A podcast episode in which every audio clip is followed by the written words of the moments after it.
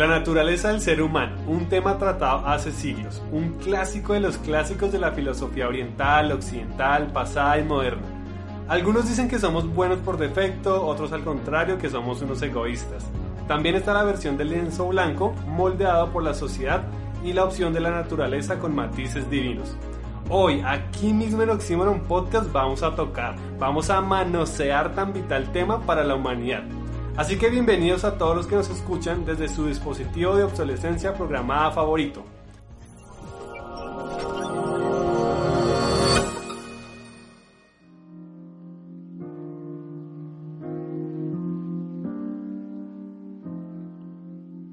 ¿Qué más, Sofi? ¿Todo bien? ¿Cómo vas?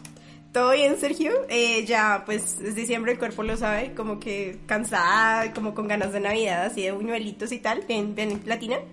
¿Y qué más, Jessa? ¿Tú cómo vas? Sí, buñuelos y charlas de naturaleza humana. Ya se siente el espíritu navideño.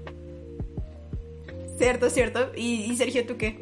¿Qué más? Sí, igual lo mismo con el espíritu del capitalismo a flor de piel. No, mentira. sí, nada más capitalista y navideño que... No, ¿qué? Que la novela. Que la novela, sí, supongo yo. bueno, pero entonces hoy, como decíamos en el intro, vamos a hablar de la naturaleza humana. Vamos a arrancar como con una rápida definición de a qué nos referimos, ¿cierto? Eso, sí. Sí, vamos a definir qué es. Porque, pues bueno, o sea, siempre es bueno aclarar los términos, ¿no?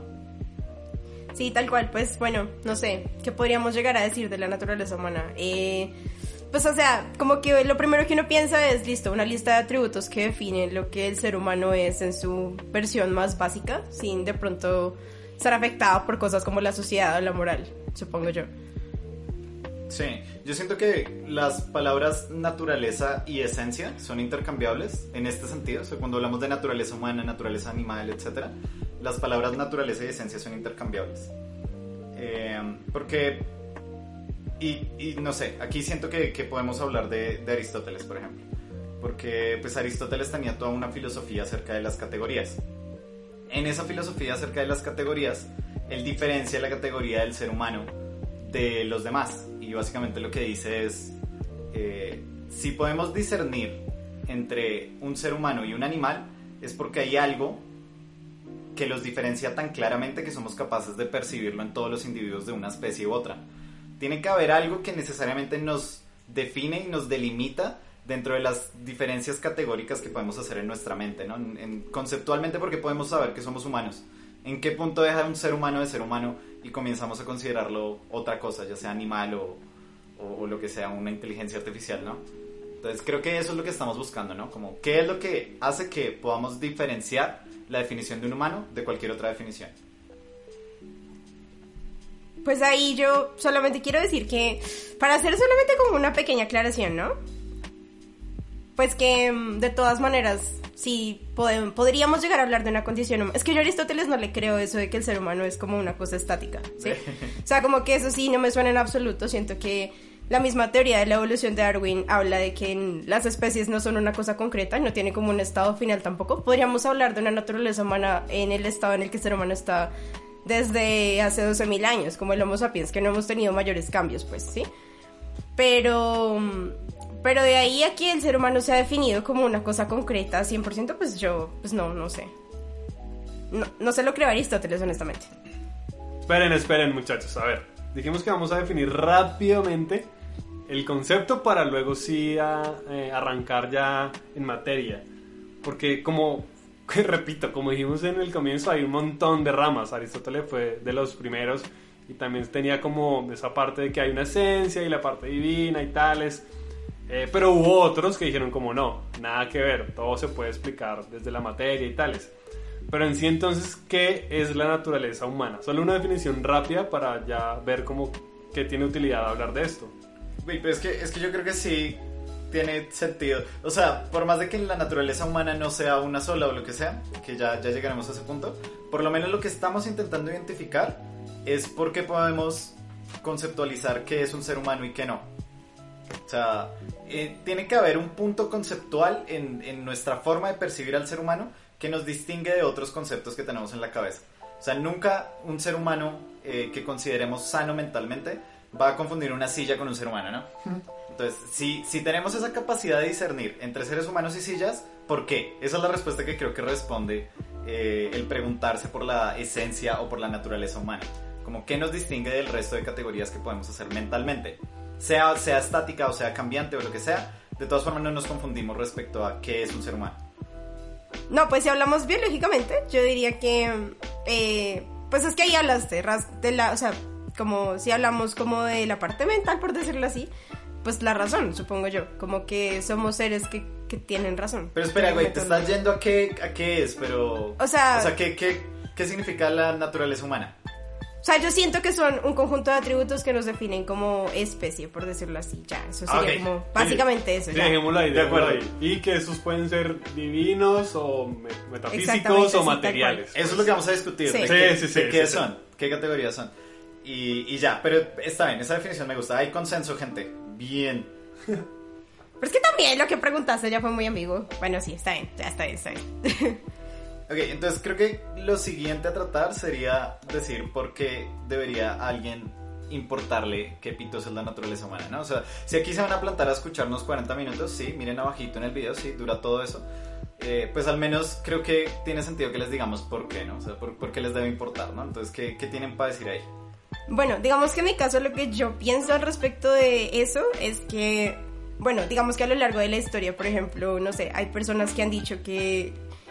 mm, o sea, el tema es el darwinismo social, del que, por ejemplo, se ha hablado, ¿no? Entonces, si nosotros tendemos a pensar de una manera respecto a la naturaleza humana, podemos justificar muchas cosas como la, no sé, como que, ay, sí, la supervivencia del más fuerte, que eso, eso es una forma de interpretar el darwinismo social, ¿sí? Como decir, sí, que la naturaleza del más fuerte, por lo tanto, se justifican cosas como, no sé, yo qué sé, em, la desigualdad o el racismo, aunque pues realmente eso no tiene nada de sentido, o incluso la guerra de, sexos, este tipo de cosas, el tema con el género, ¿no? Entonces, si nosotros llegamos a aceptar una teoría particular de la naturaleza humana, podemos llegar a justificar un montón de cosas y a aplicarlas como a temas sociales y económicos que realmente terminan afectando a muchas personas. Entonces, siento que esa es una de las cosas más importantes respecto a cuestionarnos exactamente eh, si es natural o no es natural, aceptable o no aceptable actuar de determinada forma y, y utilizar eso como justificación para actos. ¿Me hago entender? Sí, yo estoy re de acuerdo. Por dos. De hecho, siento que en función de esa idea de la naturaleza humana, pues se han justificado eh, la razón de felicidad del ser humano, ¿no? O sea, si podemos decir que el ser humano es feliz o tiene bienestar, es porque estamos asumiendo una cierta naturaleza humana. Queramos o no asumirlo, estamos siempre eh, predispuestos a pensar que el ser humano es de una cierta forma y por lo tanto tiene unas ciertas necesidades si, si llega un agente de marketing y te dice, güey, es que yo no estoy creando necesidades, yo descubro las necesidades que hay dentro de ti. Es porque está asumiendo que hay una, hay una naturaleza humana dentro de ti que incluye el consumismo exacerbado, ¿no? Entonces creo que justamente el hecho de no pensar mucho en la naturaleza humana ha sido un gran problema en la humanidad porque creo que estamos viviendo en una sociedad que no está diseñada para darnos bienestar y nos la vende como si eso fuera el bienestar. ¿Por qué pueden hacer eso? Porque no tenemos ni idea de lo que somos. Como no sabemos quiénes somos, qué es lo que es nuestra especie, qué es lo que estamos haciendo en esta bola en el espacio flotando, pues por eso es que nos pueden vender cualquier idea y la vamos a escuchar como si fuese verdadera. Entonces creo que la, el mayor bien que podemos obtener de pensar en la naturaleza humana es poder derivar de ella qué es la felicidad. Sí, pues, o sea, tal cual. O sea, lo que yo siento ahí es que mientras nosotros tengamos claro, o por lo menos aceptemos determinada teoría respecto a la naturaleza humana, eso funciona incluso como una profecía autocumplida, por decirlo así. Como que si nosotros decimos que el ser humano es teóricamente bueno por naturaleza o malo por naturaleza, eso, que la mayoría de la gente se lo crea, afecta un montón socialmente también, ¿sí? Entonces, es importante cuestionárselo, eh, por más, digamos, incómodo que pueda llegar a ser la respuesta también, para justamente, no sé, eh, entender de pronto un poco más cómo las cosas nos afectan. Y sí estoy de acuerdo con que, pues obviamente la felicidad tiene un montón que ver con eso y, em, no sé, el- los procesos por los que hemos estado pasando que se vuelven diferentes a medida que la sociedad avanza, pero tienden a ser prácticamente los mismos, como de control social y, em, no sé, desigualdad, el tema de, no sé, el, la crisis de propósito o otras cosas como esas, pues también pueden como solucionarse con esta base. Entonces sí, me parece súper, súper importante. Em, sí, yo creo que con eso ya podemos ir como pasando a... a no sé. ¿Qué se les Sergio. ocurre más? Sergio, vamos a Sí, pasar a Sergio. Sí, yo también quería solo agregar como con respecto a lo que dice Sofi, también un poco relacionado con el tema de, mm, sí, como, como también es tema del sentido de- del sentido no sino la naturaleza de la humanidad, a veces le dan un sentido espiritual, ¿no? Muchas de las religiones que existen le, le atribuyen que esa naturaleza justamente es algo espiritual, es una esencia más allá de, de lo, ra- de lo razonal, pues justamente también entender realmente cómo se puede interpretar la naturaleza humana permite también un acercamiento más, digamos, positivo y más razonal con respecto a una religión. No intentando atacar la fe, no digo para atacar la fe de nadie, sino siento que a veces las personas también tienen preconceptos de que la naturaleza humana está basada netamente en una religión o que su objetivo netamente es llegar al cielo o ir al infierno, porque suceden las cosas sociales en un mundo en el que estamos como la que tú mencionas, Sophie, como la guerra, la desigualdad, etcétera, pero también hay todo un preconcepto espiritual en el que conocer qué es la naturaleza humana puede pues, ser positivo para las personas en su camino, digamos, de desarrollo y autoconocimiento. Güey, yo sí voy a atacar las creencias. Siento que, sí, aquel que controle la definición de la naturaleza humana controla el mundo. Básicamente eso es lo que siento. Porque va a ser capaz de venderte esclavitud y hacerte sentir que es libertad. Y, eso es lo más peligroso que puede haber. O sea, sí siento que el hecho de entender la naturaleza humana también juega un papel liberador para, las, para la propia especie. Porque vamos a entender con qué nos están mintiendo.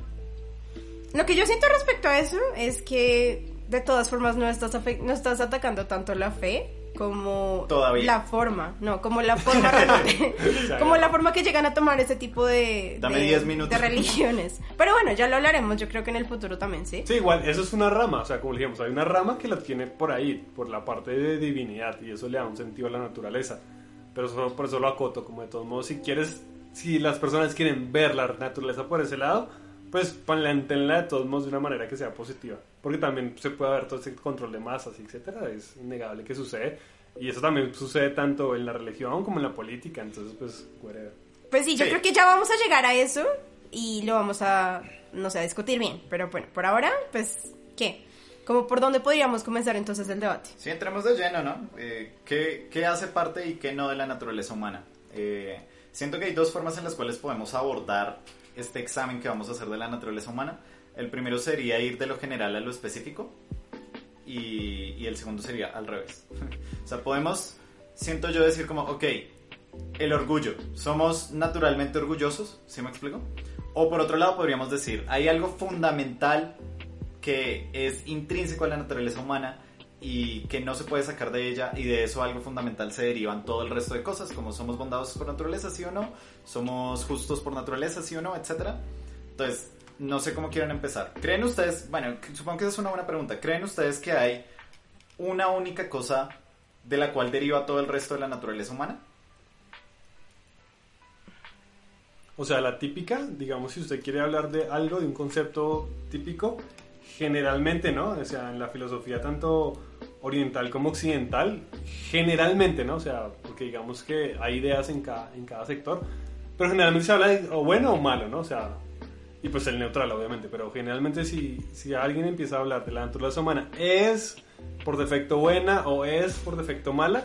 Hay varios pensadores que abordan estos temas desde mi punto de vista, y si queremos plantearlo así como en su pregunta, eh, es difícil, ¿no? O sea, no sé si haya solo una cosa como la bondad en sí misma, la maldad en sí misma que nos defina, eh, pero, pero siento que sí hay algunos rasgos específicos hacia la bondad que los humanos eh, tenemos y se han demostrado como con algunos experimentos un poco, un poco graciosos. Hay un libro que se llama Just Babies. Solo bebés. Y es el origen del bien y el mal, ese es el nombre del libro. Ok. Y entonces aquí hacen unos experimentos, ¿sí? Eh, no sé con qué rigurosidad, creo que son experimentos muy básicos, no sé si tengan así pues el gran grupo pues de personas, etcétera. Pero en esos experimentos utilizan, utilizan, bueno, Eh, Utilizan ah, bebés. sí. no quiero utilizar la palabra utilizan, pero sí, los sujetos de prueba son bebés de 6 meses. Y se descubrió pues que estos niños eh, a los 6 meses empiezan a tener actitudes de, de como de compartir cosas sin que se les haya obligado o sin que se les haya indicado que lo hagan. De igual forma tienen características como que son capaces de, por ejemplo, si una persona tiene las manos ocupadas y se dan de cuenta que quiere abrir una puerta, Sí. son capaces de abrir esa puerta o sea, como en, en forma de cooperación. E inclusive a algunos bebés un poco más grandes, de entre 6 y 9 meses, se les mostraban unos videos de como de, una, de unas marionetas que estaban intentando subir una colina y había una marioneta, una marioneta buena y una mala y luego pues les daban los juguetes a los niños y los niños, los niños tendían a usar más a la marioneta buena y a castigar a la mala, ¿no? Entonces digamos como si quisiéramos definir como qué características específicamente tienen los humanos, creo que es muy difícil, pero creo que sí hay unos leves rasgos, leves rasgos hacia la bondad, pero creo que igual siempre va prevalecer un constructo social. Yo creo que al respecto de eso que, que dices, bueno, mm, bueno, más bien, para comenzar a responder eh, la pregunta de Yesa, yo siento que no hay una, o sea, que sí, tal vez hay una sola cosa que fundamentalmente puede llegar a definir lo que la naturaleza es. O sea, me acuerdo que Steven Pinker, pues, no, y no, mentiras, no era Steven Pinker, sino Chomsky decía que pues somos organismos, ¿no? Por lo tanto tenemos que tener una naturaleza, eso es bastante como obvio, sí existe una naturaleza humana, eh, que la naturaleza humana tal vez no sea eh, fija, podría cambiar, ¿sí? O sea, como que si la naturaleza humana cambia, si la condición humana cambia, la naturaleza también va a cambiar, es normal, pero sí existe la naturaleza humana. Y yo creo que sí hay un punto de origen concreto a todo lo que la naturaleza humana conlleva en este momento, que es eh, esos rasgos que funcionaron más para la supervivencia de la especie. O sea, siento que si hay algo que compone la naturaleza humana en este momento, que pues no ha cambiado en los últimos 12.000 años mayormente, eh, pues tiene que ver con los rasgos que funcionaron más para la supervivencia. Que nosotros le demos una connotación socialmente positiva o negativa, pues yo creo que es un tema bien como discutible, como que se puede, se puede debatir, sí, pero pues yo creo que lo básico es eso, como entender que lo que es la naturaleza humana es lo que más ha funcionado para la supervivencia, como comportamientos empáticos, como eh, de pronto cooperación, lo que estaba diciendo Sergio, eso puede tener una connotación positiva. Eh, sin embargo, pues también es cierto que quien piensa en su supervivencia propia, eh, pues resulta sobreviviendo más, ¿no? Que es este tema de que tal vez nosotros también podemos llegar a ser entendidos como egoístas por naturaleza por algunas culturas. Entonces, pues yo creo que para responder tu pregunta lo básico sería eso, ¿sí? Como que Lo que, ha fun- lo que es lo fundamental, ajá, lo fundamental es lo que ha funcionado para sobrevivir, la connotación de bueno o malo ya es más social, diría yo. Eso es como lo que más pienso al respecto. Pues yo creo que Espinosa estaría, estaría muy orgulloso de, de tu definición. LOL. Pero, eh, pero él, él la lleva aún más allá. Porque lo que dice Spinoza básicamente es, él utiliza una palabra que se llama conatus, que en, en latín lo que traduce, lo, mejor que puede traducir es como esfuerzo. Spinoza dice que la naturaleza no solo humana, sino de cualquier cosa existente, cualquier modo de la sustancia infinita, es que intenta preservarse en su existencia, intenta, se esfuerza en seguir existiendo. ¿Eso qué significa? Pues que la manera en la cual yo siento que más fácil se entiende es la siguiente. Las cosas que existen en- hoy en día solo existen porque han intentado preservar en su existencia. Porque las cosas que no intentan preservar su existencia, pues ya no están acá para contarlo. Sí, literal. Es, es básicamente lo, lo- es el mismo concepto del darwinismo, ¿no? O sea, es la supervivencia del, del más apto, pero aplicado a la existencia misma. Si todo lo que existe intenta preservarse en su existencia, después de muchas iteraciones a lo largo del tiempo de cosas existentes, solo nos quedamos con las que efectivamente lograron preservarse. Las que no, pues ya no existen. Y de hecho, eso son, son cosas que incluso se pueden... eh, A lo, que, a lo que me refiero es que, aunque Spinoza lo dice como con. O sea, por la forma en la cual lo, lo coloca, pareciera que está intentando imponer una cierta teleología acerca de la existencia. O sea, decir que las cosas existentes tienen una intención. ¿Eso qué querría decir? Pues que piensan de alguna manera, que tienen una identidad que intenta sobrevivir, lo cual es mentira. Eh, al igual que, que, que en la supervivencia del más apto no hay absolutamente ninguna intención, sino que es algo que orgánicamente sucede a medida que iteramos muchas cosas existentes. Nosotros somos una cosa muy compleja que intenta preservar en su existir. Y creo que eso es todo lo que somos. Al igual que la silla, al igual que la mesa, al igual que todo, creo que no es algo común de la naturaleza humana, pero sí es algo común de cualquier cosa existente. Y ya después cada uno de estos modos de la sustancia infinita intenta subsistir, existir de una manera, con una estrategia diferente. Y el ser humano es solo una estrategia muy complicada para poder preservarse en su existencia. Eso es lo que pienso que es más fundamental del ser humano. Y lo cual, no sé, ¿creen que es debatible? Me recuerda un poquito a este libro de Dawkins, El gen egoísta. Pues supongo yo que el mal leyó Spinoza porque habla muy parecido respecto a lo que tú estás diciendo. Eh, Richard Dawkins se llama. Pues él sí dice como que la unidad básica eh, que la unidad básica evolutiva es el gen, no el individuo como tal, y que de hecho nosotros solo somos como organismos que le permiten a los genes preservar su existencia, que es como su único objetivo, porque justamente los únicos que intentan preservar su existencia son los que efectivamente la preservan, por lo tanto son los únicos que están vivos, por lo tanto eso se vuelve una tendencia evolutiva, el hecho de querer preservar la existencia, y eso se traduce a un montón de cosas que nosotros terminamos haciendo eh, incluso como inconscientemente, que después les pongamos el ego encima y los justifiquemos, pero pues finalmente sí son como cosas inconscientes que yo creo que sí vienen como de la forma, no sé si de los genes, como dice Dawkins, pero tal vez sí, como dice Spinoza, de lo más básico de que compone eh, como la naturaleza, por decirlo así, en esta capital de realidad. Entonces, pues yo, no sé, yo creo que teniendo en cuenta como lo que conocemos hasta ahora, yo no veo eso tan lo veo como muy aceptable, ¿sí? No, no tan debatible, por decirlo de alguna manera. ¿Hay consenso? ¿Dos consensos seguidos en menos de 20 minutos? No puedo creerlo. Sergio, ¿hay consenso? O sea, estoy de acuerdo en que eso es verdad, pero eso sería, eso es aplicable para cualquier ser vivo. O sea, cualquier ser vivo tiene esa naturaleza específica de querer, de querer preservarse. No solo cualquier ser vivo, cualquier cosa existente. Ok, pero entonces, qué es la naturaleza humana, porque esa es una naturaleza que tienen las ratas, que tienen los animales eh, acuáticos, cualquier tipo de animal.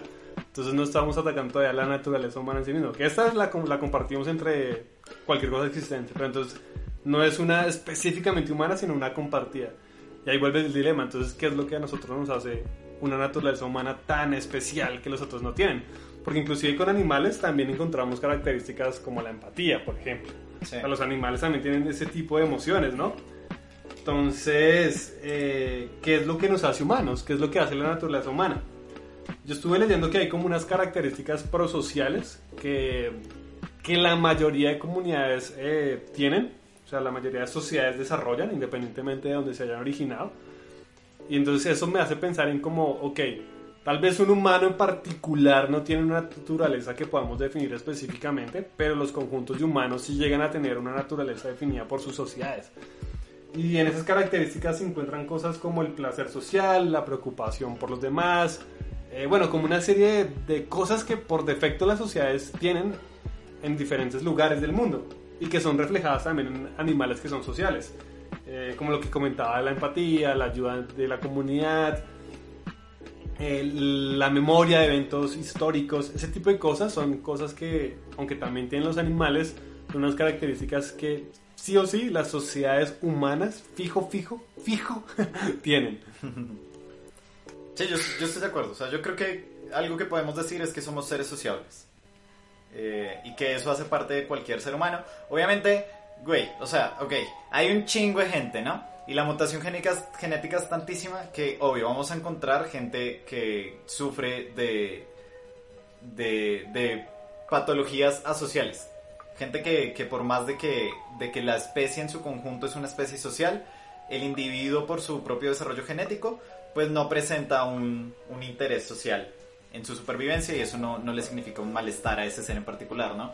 El, el, el propio... Eh, el propio psicópata pues es un ser que no, no busca la, el, placer social, por así decirlo. Entonces, claro que existen siempre eh, variación en, en, lo que significa la especie humana. Y yo creo que cualquier definición que lleguemos a dar de la especie humana, y con eso estoy de acuerdo con Sophie, no se va a adaptar bien. Siempre vamos a encontrar casos en los cuales hay...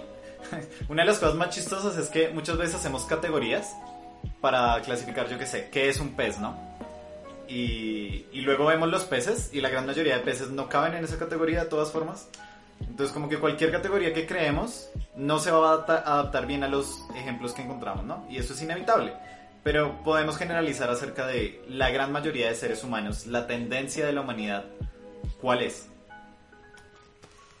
Respecto a lo que estás diciendo, Sergio, o sea, para, para poder como ir contestándote, eh, o sea, tú estás diciendo que la sociedad es la que hace la naturaleza. O sea, yo sí considero que parte de la naturaleza humana, así como estaban ah, diciendo ustedes, pues ser, es ser sociable, ¿no? Pero es que eso me recuerda mucho como a algunas definiciones que también leí por ahí respecto a que finalmente es la sociedad la que termina por definir cuál es la naturaleza humana. Y no sé, o sea, ¿tú consideras que eso sí es así? O sea, como que un ser humano intrínsecamente, si digamos estuviera aislado, eh, no tendría ningún tipo de naturaleza, por decirlo Muere. así. Sí, o sea, no es que no tenga naturaleza, muere. o sea, muere, vale. Pero entonces digamos que fuera un ser humano en una habitación donde no tiene interacción con otro ser humano, pero sí tiene comida. Yo qué sé. No tendría ni... O sea, mi pregunta es, si le quitamos todo eso, ¿no tendría nada?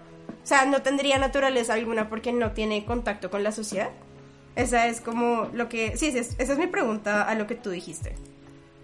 Ya. eh, bueno, desde mi punto de vista, Sofi. Sí. sí, la- para mí el constructo social en, en nuestra humanidad es, es re importante, re importante. Eh, porque bueno, o sea, estoy de acuerdo con la parte, digamos, darwiniana de que tenemos unas características eh, innatas por defecto. ¿Cuáles? Las que yo mencioné ahorita, que son como unas cosas que los bebés de seis meses sin que se las enseñen las pueden hacer. Por eso digo que creo que tenemos características que tienden tal vez a la bondad. Ahora, si tú aíslas a un humano totalmente, ni siquiera va a poder desarrollar el lenguaje.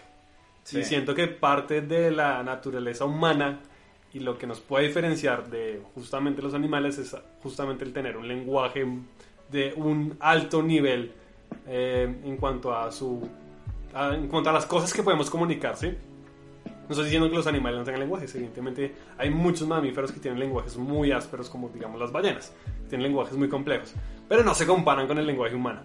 Em, entonces siento que si tú aíslas a un humano, desde mi punto de vista, que es prácticamente un lienzo en blanco, si lo aíslas de la sociedad, no tiene ningún tipo de naturaleza, aparte de la biológica que puede heredar, digamos, por los genes y por la naturaleza humana. Aparte de eso, creo que, que sería como un ente, ¿no? Ahora, si tú lo quieres plantear si o sea, si lo quieres poner así súper... A ver, ¿cómo decirlo? O sea, si este humano, su dicho humano tiene algún tipo de discapacidad, digamos, una discapacidad, digamos, muy, muy grande, pero aún así hace parte de la sociedad, entonces, ¿tendría o no tendría naturaleza humana esa persona? Eh, se pone turbio, ¿no? Se pone difícil. diría que sí, diría que sí porque todos nos hace parte de nuestra comunidad y está allí. Siendo que tener naturaleza humana es necesario, para tener, sí, para tener naturaleza humana es necesario tener una sociedad alrededor, si no, no, no, para mí no existe. Güey, pero yo, yo siento Yo que se tampoco. acaba de Yo siento contradecir. que- No. Ah, no, perdóname. Dale, dale. Pues que yo siento que se acaba de contradecir, porque pues dijo como, ok, no tiene una naturaleza humana porque depende de lo social para poder desarrollarse. Pero el hecho de que dependa de lo social para poder desarrollarse es su, es su naturaleza humana. O sea, no. Lo que podemos decir es que no logra desarrollar todo su potencial teniendo en cuenta su propia naturaleza intrínseca de lo que es. Pero O- ok. eso no le quita su naturaleza. O sea, la naturaleza. o sea, yo siento que la naturaleza no es algo específico, sino es algo que se va adquiriendo, ¿sí? Entonces, si no es social, ni siquiera la adquirió. El hecho de que sea un ser sociable, ¿eso no es una naturaleza específica que no es adquirida?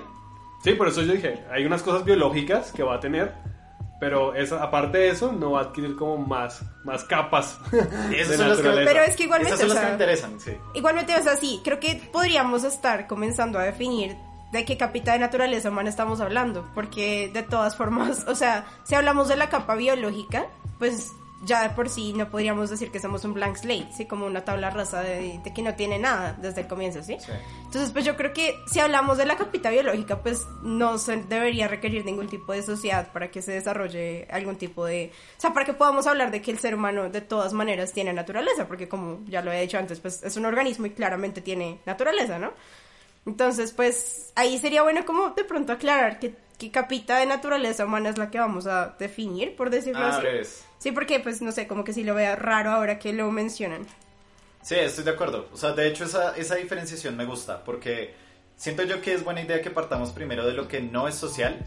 O sea, que si nos extraemos de la sociedad sigue siendo el ser humano y después hablamos de lo que es social. Porque de ambas cosas siento que se puede hablar muchas cosas, ¿no?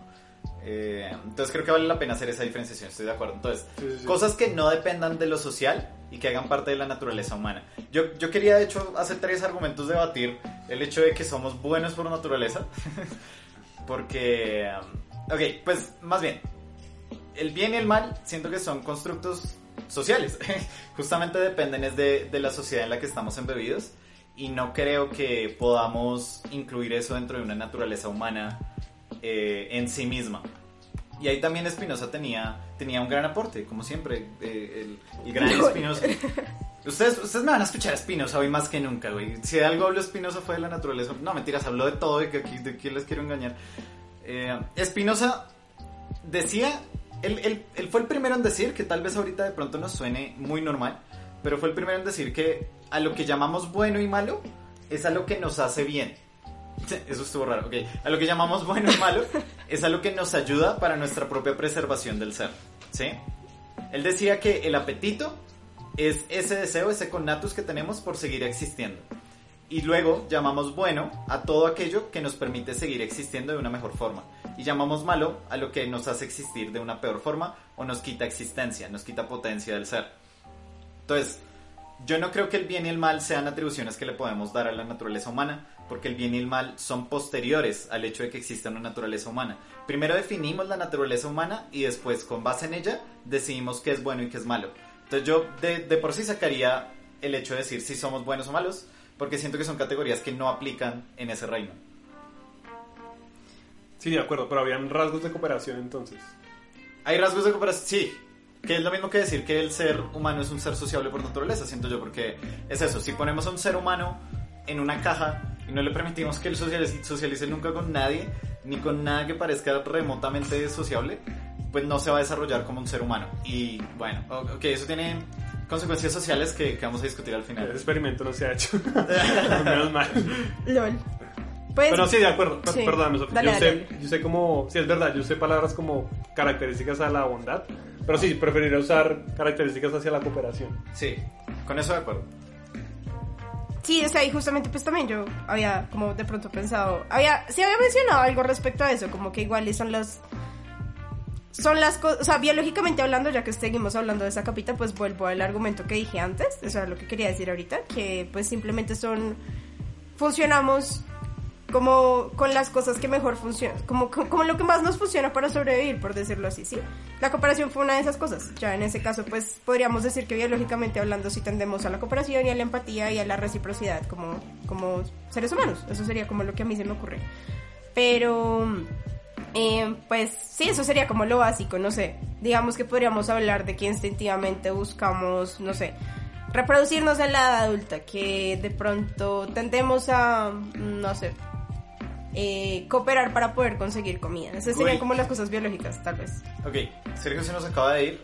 Ay, pucha. La cámara, por favor, mira, mira hacia el espacio vacío que dejó Sergio en nuestros corazones. Para, si, si hay algún ser humano que escucha nuestro podcast y no es en YouTube, bueno, pues ahora tenemos video. Creo que nunca lo aclaramos para aquel que, que, escucha el podcast y no tiene video. Eh, pero bueno, ya Sergio ahorita vuelve. Mientras yo tengo, tengo, güey, güey. ¿Sabes qué, qué, qué pensé el otro día? No lo sé. Cuéntame. toda esta gente que ahorita ahorita el, el pensamiento más común que yo veo en todos los jóvenes es como güey yo no quiero tener hijos ¿sí? yo no quiero tener hijos nunca los voy a querer tener Sí, soy. los hijos son el diablo y luego tienen mascotas, ¿no? E- Ese mismo tipo de personas son el mismo tipo de personas que aman las mascotas, ¿no? Bueno, ¿quién no ama las mascotas hoy en día? Todos amamos a las mascotas Confirmo. Por naturaleza humana, el cariño que tienes hacia tu mascota es el mismo instinto que te hace querer tener bebés. Güey, refútenme todo lo que quieran. Eso es así. La razón por la cual tú quieres a tu perro es la misma por la cual instintivamente intentas tener bebés. Y de hecho, pues cosas como que los gatos hayan desarrollado el maullido para parecerse a los bebés y que nosotros nos parezcan tiernas gran parte de las cosas que hacen, es porque estamos construidos de tal forma que encontramos las cosas redonditas, rechonchitas y que parecen indefensas tiernas, ¿sí? ¿Y por qué queremos un montón de mascotas? Porque son redonditas, rechonchitas y, tiernas, ¿sí? La ternura es algo que hallamos porque intentamos defender a los bebés, o sea, instintivamente estamos... Eh, conectados de tal forma en el cerebro que intentamos defender las cosas que se ven indefensas. Eso, es- eso siento que es parte de lo que naturalmente somos. Y toda la gente que quiere gatos y perros y no quiere bebés, inconscientemente tiene el mismo afecto por los bebés. Lo que pasa es que ese inconsciente está siendo eh, sobrescrito por una sociedad donde claramente es mala idea. O sea que nadie puede decir que es buena idea hoy en día tener bebés. ¿Por qué? Porque no hay dinero ni siquiera para tener una casa que me va a poner a tener un bebé. Pero no significa que eh, en lo profundo de su ser no tengan el instinto maternal o paternal. Significa que lo están proyectando acerca de un ser que es más barato de mantener. Sí, pues, o sea, digamos que tal cual. O sea, yo sé, yo estoy consciente de que, yo estoy consciente de esos traits, como de esas cositas que no.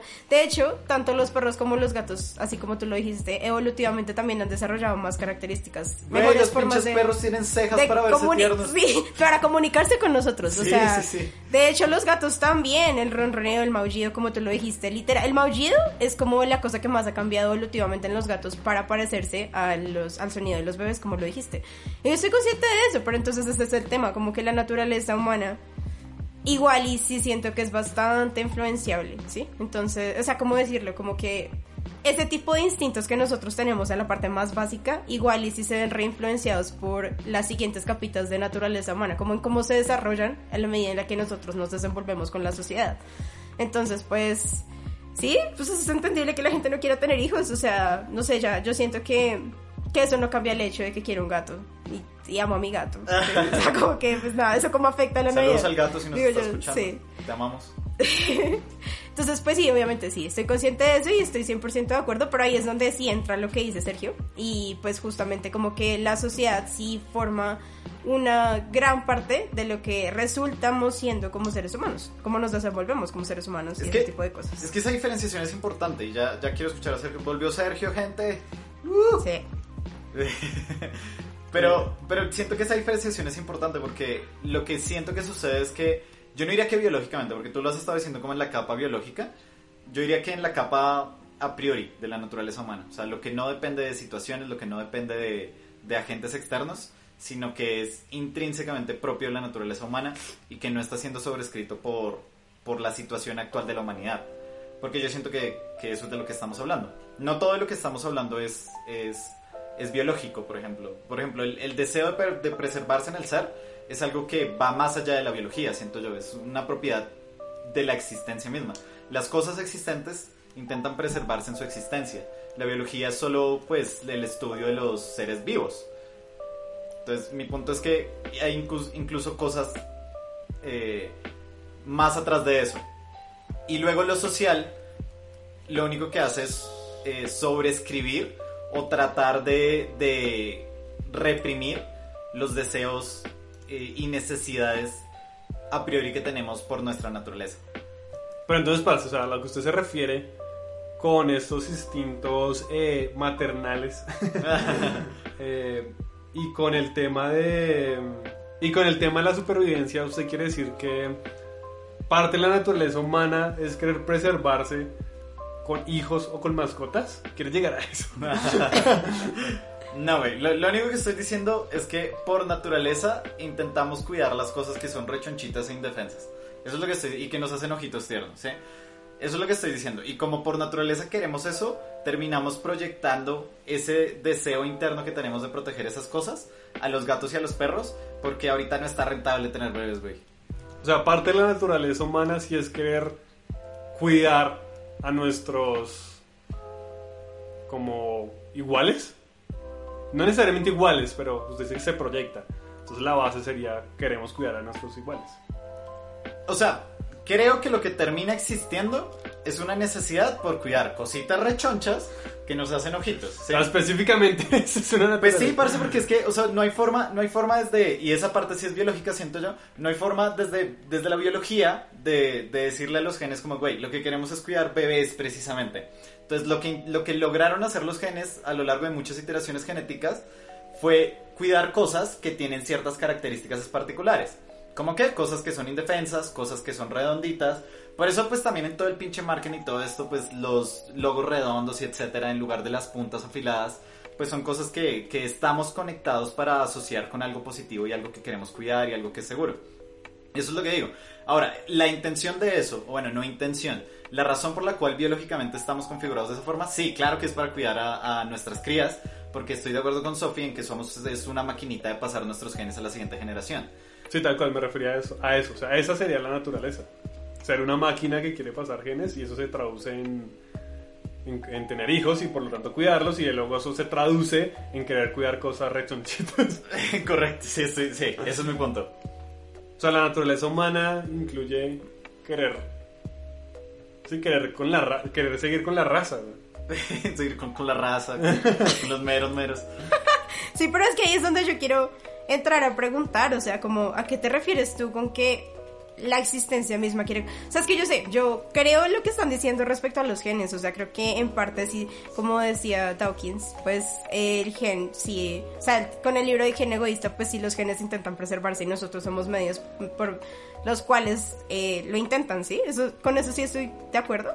Pero entonces tú dijiste algo interesante ahorita que fue que incluso más atrás de la biología también eso era correcto para la existencia misma, que supongo que eso era lo que te referías con lo que dijo eh, Spinoza, ¿sí?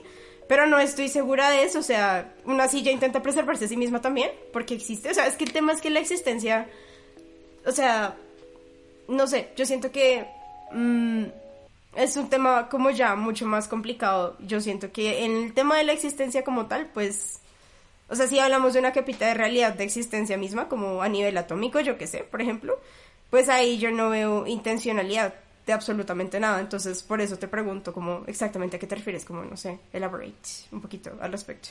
Güey, pero eso fue el primer acuerdo. no mentiras. O sea, sí, yo estoy de acuerdo que no hay intencionalidad. Y por eso decía que esas fueron las palabras que usó Spinoza. Pero siento que la forma en la que más fácilmente se entiende es pensándolo en términos de, de supervivencia del más apto. O sea, lo único que hay en común en todo lo que conocemos, en todo lo que hemos conocido alguna vez, es que existe. Esa es la categoría superior. Y si quieren más explicación al respecto de esa partecita, vayan al podcast de la existencia. Ahí hablamos un chingo acerca de qué significa existir. Pero siento que lo único que, que hay en común de todas las cosas que existen es que existen, güey, que son seres, son algo que está, ¿sí? Y que es. ¿Y qué significa eso? Que todas las cosas que en este momento podemos conocer es porque se han mantenido existiendo a lo largo de más del mínimo periodo de tiempo existente. Las cosas que no logran existir más que el mínimo periodo de tiempo existente no están acá para contárnoslo. Las únicas cosas que podemos ver son las cosas que se han podido preservar en su existencia. Y las cosas que a lo largo de más iteraciones de tiempo siguen existiendo, pues es porque fueron efectivas en su propia preservación de la existencia. Entonces, todo el punto de esto es por pura iteración a lo largo del tiempo de cosas existentes, lo único que conocemos hoy en día son las cosas que han logrado preservarse. Entonces, una silla no es que tenga una intención, en eso estamos de acuerdo. No es que la silla diga como, güey, yo, yo quiero seguir viviendo. Me, encanta eso. Yo, yo, nací para que se sienten en mí. No. Lo que sí tiene la silla es una configuración que, proba, que, que está probado que puede preservar su existencia a lo largo del tiempo de una cierta forma. Y, eso es todo lo que estoy diciendo. Las cosas que existen se intentan preservar en su existencia. Mm. No, no como, no intencionalmente, sino como consecuencia natural de que siguen existiendo todavía. Pero entonces yo no llamaría eso un intento por preservarse. O sea, yo creo que de hecho los únicos que medio intentan preservarse sí son los seres vivos y por por pura genética, por puras cuestiones biológicas, porque así funciona el mundo, pero digamos que una silla, por ejemplo, o el resto de las cosas que nosotros hemos creado que son objetos inertes, de pronto también las plantas, obviamente. Todo lo que tiene genes, por decirlo así.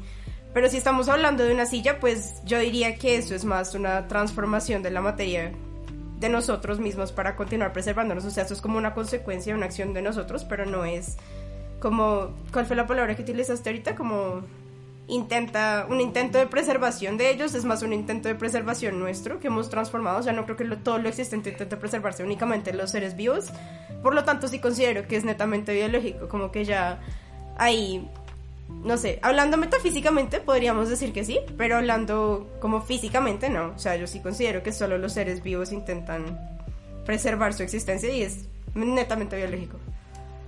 Pues igual, o sea, mi punto sí es metafísico. O sea, lo que digo es que lo único que podemos decir a priori de todas las cosas existentes es que logran efectivamente seguir existiendo de un segundo a otro. Y siento que incluso físicamente eh, es sustentable. Digamos, el tema de las partículas virtuales. Las partículas virtuales es un concepto en física que está probado que, que existe de alguna forma. No podemos percibirlas, no podemos captarlas, pero sabemos que tienen que estar ahí porque el efecto de las partículas virtuales eh, tiene injerencia en el mundo. O sea, si no existieran, habría vacíos que no podemos explicar y esa es la mejor explicación que podemos dar hoy en día a ciertos fenómenos. Las partículas virtuales es básicamente unas partículas que existen por, el peri- existen por un periodo menor al periodo mínimo de tiempo por el cual puede existir una partícula. ¿Eso qué significa? Que pareciera, la mejor explicación que tenemos, pareciera que una de dos, o hay una superposición de estados de existencia, ¿eso qué quiere decir? Que todas las formas en las cuales esa partícula podría estar está al mismo tiempo, y luego las únicas que logran sobrevivir, por así decirlo, sobrevivir a la cantidad de tiempo suficiente para no ser partículas virtuales, sino ya llamarse partículas y nosotros ser capaz de detectarlas con algún instrumento de medición, es que duraron la suficiente cantidad de tiempo. De todas esas configuraciones en sobreposición posibles, solo sobrevivieron, por así decirlas, las que podían durar el suficiente tiempo para volverse partículas y ser medibles. ¿Sí me explico? El resto de cosas se extinguieron en una cantidad de tiempo menor a la, a la cual nosotros podemos siquiera pensar. A lo que voy con todo esto es que sí siento que es algo intrínseco de la, de la existencia. A lo que llamamos existente es aquello que logra preservarse en su ser por más del periodo mínimo de tiempo que logramos calcular. Entonces, eh, no estoy diciendo que la silla intenta preservarse en su ser, pero es una forma de hablar porque no hay mejores palabras para referirse a eso. Así como en el darwinismo, pues no es como que las especies intenten preservarse en su ser. Es una consecuencia lógica de lo que naturalmente hacen las especies. No, ni siquiera. De lo que naturalmente sucede con las especies. Y es que las que no logran preservarse se extinguen, se diluyen y las partes que las componían comienzan a componer otras cosas. Hay muchas configuraciones atómicas, hay muchas configuraciones moleculares que no funcionan bien, se dispersan inmediatamente y dejan de existir.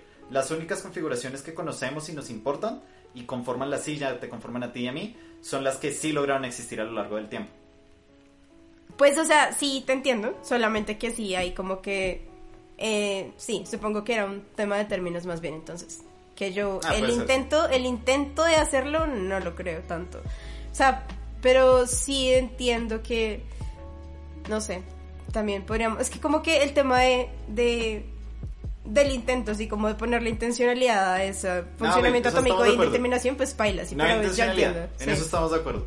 No, igual yo Pues, entiendo, entiendo tu punto, entiendo tu punto. Como que igual y las cosas que existen, eh, no es que intenten, pero existen porque se han mantenido, ¿sí? Sí, porque lo han logrado. Ya, ya, eso es como todo, y con eso sí, pues supongo que sí estoy de acuerdo. A un nivel como más atómico. ¿Hay consenso? Sergio, ¿hay consenso? Eh, pues sí, digamos que sí, o sea, en la, en la obviedad es así, ¿no? O sea, las cosas que existen, existen porque existen. Igual también Sí. depende cómo interpretemos esa existencia, ¿no? Porque podríamos hablar es transformación de la materia, no necesariamente cuando destruimos la silla dejó de existir, solo que ahora existe en otra forma. Entonces también ahí podríamos empezar a evaluar qué es existir. Pero bueno, este podcast no es de eso.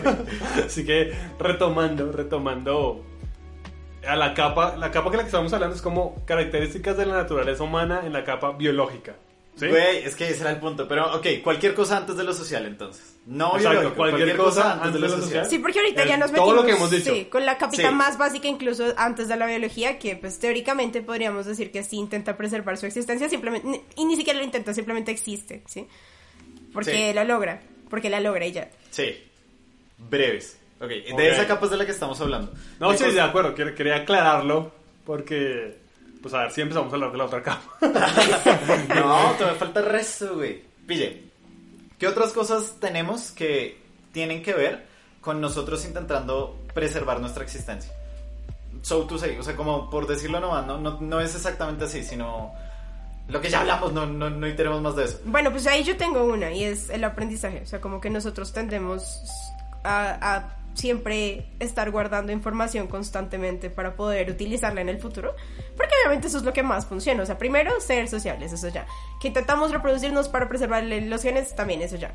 Eso de hecho se habla desde la antigua Grecia. Y el tercer fundamento del pensamiento socrático con respecto a los atributos de la naturaleza humana es la capacidad de aprendizaje, como de él decía como de mímica, pero pues es el aprendizaje en últimos términos, como que nosotros utilicemos la información que capturamos del ambiente para poder mejorar eh, las posibilidades de supervivencia en el futuro y pues ahí se desarrollan cosas como incluso el instinto de miedo a lo desconocido, ¿no? Y otro tipo de vainas. Pero bueno, yo creo que el aprendizaje es como el tercer trait que yo podría decir que compone la naturaleza antes de lo social del ser humano. Ahí es lo que pienso. O sea, sí, yo estoy de acuerdo con todo lo que dicen, pero es que todas las características que hemos dicho hasta ahora las compartimos con los animales. O sea, todavía no es no entra como naturaleza humana, está entrando como naturaleza de los seres vivos, porque todos los seres vivos quieren preservarse, todos se quieren reproducir y todos aprenden, pues no como no es como que las ratas vayan a la universidad, pero todos los animales aprenden unos de los otros, o sea, es normal. Bueno, no, unos de los otros no, pues entre las especies, ¿no? Eh, entonces digo como, hey, ¿Qué es la naturaleza humana? Porque estamos hablando de naturaleza de los seres vivos. yo, yo, yo, siento que es entrar a la sociedad y por eso estoy pues, afanando. No, güey, por eso afanando que... Es que ¿sabes cuál es el tema? Que nosotros... O sea, yo siento que efectivamente somos animales. O sea, en lo más, en lo más biológico sí seguimos siendo animales. El tema es que dentro de esa capacidad de racional, como de aprender, tal vez logramos desarrollar un pensamiento abstracto más complejo justamente porque nos dimos cuenta de que Em, nos funcionaba mejor para la supervivencia, ¿sí? Como entre el tema de socialmente estar conectándonos constantemente y el tema de eh, la capacidad de aprendizaje, pues nuestro cerebro se complejizó un poquito más y desarrollamos pensamiento abstracto, pero pues en últimas biológicamente sí somos animales, ¿sí? O sea, como que el hecho de que nos hayamos complejizado un poquito más y seamos conscientes de nosotros mismos más que el resto de los animales, es lo que nos hace incluso cuestionarnos nuestra propia naturaleza, pero pues, eh, pues en último, a final de cuentas, como que biológicamente hablando, sí es, somos exactamente lo mismo, al menos para mí, ya eso es como lo que puedo decir al respecto. No, pero yo creo que sí hay cosas que hacen parte de la naturaleza humana eh, como tal y que son a priori a lo social. Por ejemplo, y creo que se derivan un poco de lo que estás diciendo acerca de la necesidad que tiene un ser de aprender de su entorno para poder sobrevivir. La vaina es que nosotros lo llevamos a un punto tal en el cual desarrollamos una necesidad que no podemos quitarnos nunca y es la necesidad de reconocer patrones y, y esa se deriva en la necesidad de sentir propósito. Como somos capaces de reconocer patrones en, en la existencia, somos capaces de ver como, ah, ok, hmm, esa gacela ya se chingó a otros dos humanos. Lo más probable es que me chingue a mí también. Como somos capaces de hacer eso. Una gacela no creo, pero un puma sí, Parece yo siempre confundo las gacelas con los leopardos. ¿Cómo es posible? ok, mi, mi, capacidad de reconocer patrones está fallando. ¿Me entienden el punto? La idea es, como nosotros necesitamos encontrar patrones, tenemos una tendencia natural. ¿Por qué necesitamos encontrar patrones? Porque ha sido la mejor forma de sobrevivir. Si logramos encontrar patrones en la, en la, en la existencia, podemos predecirlos. Y si podemos predecir patrones, podemos hacer algo antes de que sucedan. Y eso nos ha permitido sobrevivir como especie muchísimo más. Entonces, de esa capacidad natural de reconocer patrones, tendemos ahora a ver patrones incluso en cosas que no hay. Como cuando alguien le dice a uno como, es que yo, yo, yo vi una placa y la placa decía USA. Yo, yo, yo creo que tengo que irme a vivir a Estados Unidos. Es una señal Damn. así como los que hacen un chance cuando ven varias veces un mismo número. Exacto. Entonces nosotros comenzamos a asociar el mundo y a pensar que el mundo se comporta de forma teleológica, que fue el problema desde Aristóteles hasta el final de la Edad Media y que parte de ese problema, adivinen quién lo resolvió. Sí, Espinosa, claro que sí. Volvió Espinosa. Porque Espinosa estaba súper rayado con que la gente le pusiera un, una intención a las cosas y dijera que las cosas se comportan bajo un, lo que Aristóteles llamaba una causa final, como, como si hubiese una intención para que la semilla creciera en un árbol. No, eso no tiene una intención final, simplemente sucede de esa forma por las razones naturales que ya explicamos de selección. Pero no hay una intención en las cosas. Y lo que sí tenemos nosotros es una necesidad de encontrar intención en todo lo que vemos. Siempre estamos intentando reconocer patrones y eso hace que muchas veces veamos patrones que no están ahí. O sea, yo siento que todo lo que dijeron es la naturaleza humana es igual que los animales, pero mejor. así como Es que yo lo considero así. Es eso, o sea- O sea, yo genuinamente sí considero que eso es lo que es. Ok. Pero eso tiene unas consecuencias, ese es el punto. Unas consecuencias que nos diferencian de las consecuencias de ser animal. Sí, sí, sí, no, yo estoy diciendo que eso esté mal. Solo estoy diciendo que, resumiéndolo, en la capa, antes de la sociedad, estamos hablando de lo que hacen todos los animales, pero mejor. Sí, o sea, yo, y bueno, en parte sí, sí, sí considero, sí, sí me puedo meter como a creer en el darwinismo social en cierta forma, o sea, no, las interpretaciones de eso pueden cambiar mucho, pero yo sí siento que, pues igual y la sociedad y todo lo que viene después de esa capa también es una consecuencia de lo biológico, claramente, o sea, tenía que venir de ahí de alguna forma, entonces, pues todo lo que viene después de esta capita de realidad igual y sí, pues a pesar de que somos animales es consecuencia de eso, entonces pues ajá. Sí, o sea, la razón por la cual me parece importante de todas formas diferenciar eso, aunque sea como, ok, es prácticamente lo mismo que tienen los animales, pero machetado, ¿sí? Pero el hecho de que eso sea así tiene nos da unas habilidades y tiene unas consecuencias que no tiene para los animales. Usted nunca va a coger una rata y la rata va a estar desanimada porque no tiene un sentido para su propia vida. Eso no va a suceder, güey. La ratita no se está preguntando por qué existe, ¿sí? Nosotros sí. Y ya eso es un problema, es un problema enorme que tiene que ver con la naturaleza humana, que no tiene que ver con la naturaleza animal, aunque ambas se deriven de la biología. Entonces creo que vale la pena hablar de, de cuáles fueron esas cosas que intensificadas crearon toda una dimensión de la realidad que los animales no son capaces de percibir y que nos crean ciertos problemas, que es por ejemplo lo que habla Albert Camus en, en- con su absurdismo, ¿no? Para, para Albert Camus, el absurdo es la relación que hay entre un ser humano que busca un propósito y que busca un sentido y que busca hallarle una explicación a todo y la completa falta de explicación que hay en el mundo. El mundo no tiene sentido, nunca lo ha tenido, nunca lo va a tener para Camus y aún así todos los seres humanos intentamos siempre buscarle un sentido. Y esa relación entre el ser humano que le busca sentido a todo y el mundo que no tiene absolutamente ninguno es absurda y bajo eso se basa toda su filosofía. Cosa que nosotros ni siquiera nos cuestionamos, ¿no? Sí, es que bueno, ahí justamente yo también quiero como meter la cucharada y decir algo. Si ya nos estamos metiendo a la capita de la sociedad, ¿sí? ¿Es correcto? O sea, solo para aclarar, ya estamos entrando a hablar de esa capa. Pues, pues, pues, bueno. Hola, soy Oxymoron y este capítulo continuará en una segunda parte, que después publicaremos.